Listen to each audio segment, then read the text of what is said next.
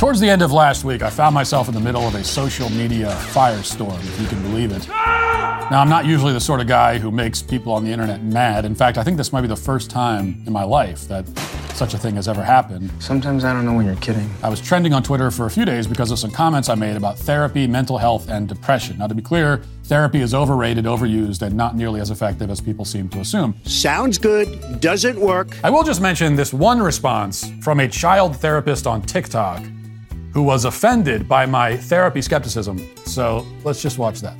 I'm Matt Walsh. What's wrong with you? Uh, yeah, I saw your Psychology Today profile. Is it true you can help me in only five minutes? Yes, that's all the time I need to fix you. Uh, okay. You take insurance, right? Of course, but only if they're owned by private equity. The government can't take away my right to choose your health care. Great. Is it okay if I let you know what's going on? Yeah, I've already started the meter, so you better make it quick. Oh, oh, okay. Um, I'm lonely. I don't know how to make friends. Everyone keeps making fun of me, and I don't know how to talk to females. Okay, okay. Stop whining. I know what you need to do. You're going to want to write this down. All right, great. What is it? Stop it. Um, I think it's a little bit more complicated than that. Just stop it. Stop looking like an idiot and make some friends. I mean, I got to say the acting and writing could use a little bit of work, but uh, other than that, pretty spot on. I mean, that is unironically not far from how my therapy practice would work if I had one. I don't know why he had his eyes closed the whole time. It's like, as the idea that I was falling asleep. You know, I wouldn't I wouldn't make it through a day. I would not make it through a day as a therapist. But if I was a therapist, it'd, it'd be pretty similar to that. Although I'd probably model it more after this scene from an obscure H B O show nobody watched ten years ago. But uh, I like this one scene anyway, because like this is what therapy would be like if I was doing it. Here it is. So I'm not the kind of therapist that pussyfoots around. I like to dig in fast and I give feedback. Stop fidgeting. What are you doing with your arm? Nothing. I'm just nervous. Put your hands in your lap. Focus. Sit up. Good posture sends positive messages to the brain. We're here to work. So, what are your issues? Give them to me. Well, I am sad about this breakup I just went through. She left you? Yes. And now you feel rejected and unlovable, and you can't understand why she no longer loves you? Yes. You do know that she's not the only source of love for you in the world. But I want her love. We don't get everything we want in life. You don't get to have her love. That's it. End of story. Next issue. Again, un- unironically, that would be good therapy. What, one of the big problems with therapy is that in its least effective forms, it gives people a forum to whine and talk about themselves in a way that feeds the meter for the therapist and gives the client an excuse to be narcissistic and self-indulgent, but does not lead to action or change. In fact, the therapist is incentivized to not spark any lasting change because that would interrupt the cash flow. This is a of a thing to say. The fact is that for most people in therapy, the source of their problems is not some complex, deeply hidden trauma they need to, you know, have years of discussion to identify and unpack. But if therapists give simple answers, again, they'd be out of a job. What a lot of people really need is to be told exactly what you heard in that clip, which is, this is the way things are, this is life, you can't always get what you want, deal with it, stop complaining, move on. I mean, that that is the answer to like ninety-nine percent of the emotional complaints that you have.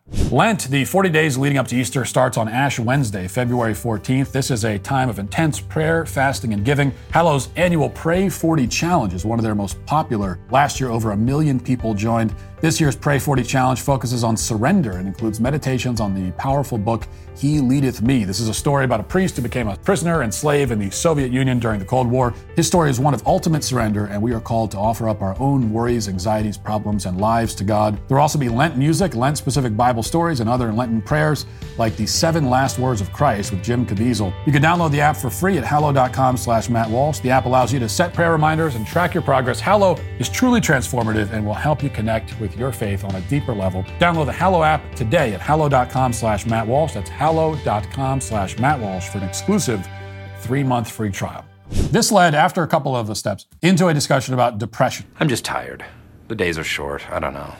Maybe I'm depressed. There is a difference between sadness and depression, but it is one of degree, not of kind. Depression is a deep, persistent sadness. It's like the difference between being hungry because you skipped lunch and being hungry because you haven't eaten in two days. Um, they're, they're both forms of hunger, but one is more severe and more debilitating than the other. So it's just a matter of degree. And the same is true of sadness and depression. Depression is sadness to a much greater degree. I am dead inside. Now, it seems like there's no reason why this point should make people so angry that they call for me to be deplatformed and fired from my job. But that's what happened. The reason that it gets this reaction is, is, is because most people are programmed to lash out at anyone who says anything that appears to fall outside of the orthodoxies and teachings of the psychiatric industry. What? Don't ask questions. So, for example, one of the one of the many clinical mental diseases that psychiatrists have come up with is something called oppositional defiant disorder, which is a disorder characterized by a child acting oppositional and defiant. Now, it's definitely true that some children, many children even, all children to some extent, do behave in oppositional and defiant ways. That is very real, but it's not a disease. Kevin, you're such a disease. Sure. But this is what these people have done. Every difficult human emotion or experience has been arbitrarily and entirely subjectively recategorized as a clinical problem. And if you think I'm making that up, you can go, you can find the D S M, you can find it online, you can, find, you can go through it, and I guarantee you, literally every negative emotion has multiple diseases for it. And this is what has happened with depression, in my view. Depression is real. It is serious. I do not believe that it is a, a disease, however. Depression is despair, which itself is, again, essentially a much more persistent, deeper, more, more encompassing sadness. I prefer the word despair. So despair, I submit, is not a disease because it is a completely natural, even fundamental aspect of the human experience. It's called being human. As we diseasify and medicalize all of these difficult human emotions, what we find is that year over year, the problems get worse. Suicide becomes more common. People become less able to cope with the challenges of life. The strategy isn't working, and it isn't working because it's based on a lie, and it's a lie that makes people feel powerless, that it in fact trains people to take comfort and seek respite in their powerlessness. So I'm suggesting that it may be time to stop, analyze some of these basic presuppositions, realize that this is a field that has been extremely disastrously wrong about a lot of things. That's all I'm trying to say. And I will keep saying it no matter how angry people are about it. And it's why that industry is today, once again, finally, canceled. And we worked all day at the best of ever. We knew every drug, and we all remember the proper dose of the medicine. How you feel better, because we studied pharmacy at the best school ever.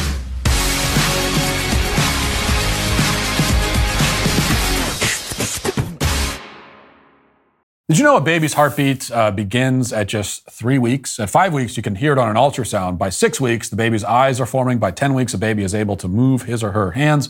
I'm telling you this because when a mother who is considering abortion is introduced to her child via ultrasound, when she hears the heartbeat for the first time, she's twice as likely to choose life. And that's how Preborn rescued two hundred babies every day. They provide mothers with free ultrasound so that they can meet the life that is growing inside them.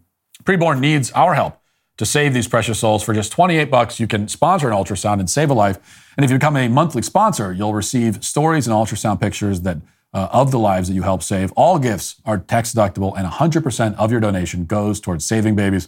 To donate, dial pound two fifty and say the keyword baby. That's pound two fifty baby, or go to preborn dot com slash Walsh. That's preborn dot com slash Walsh.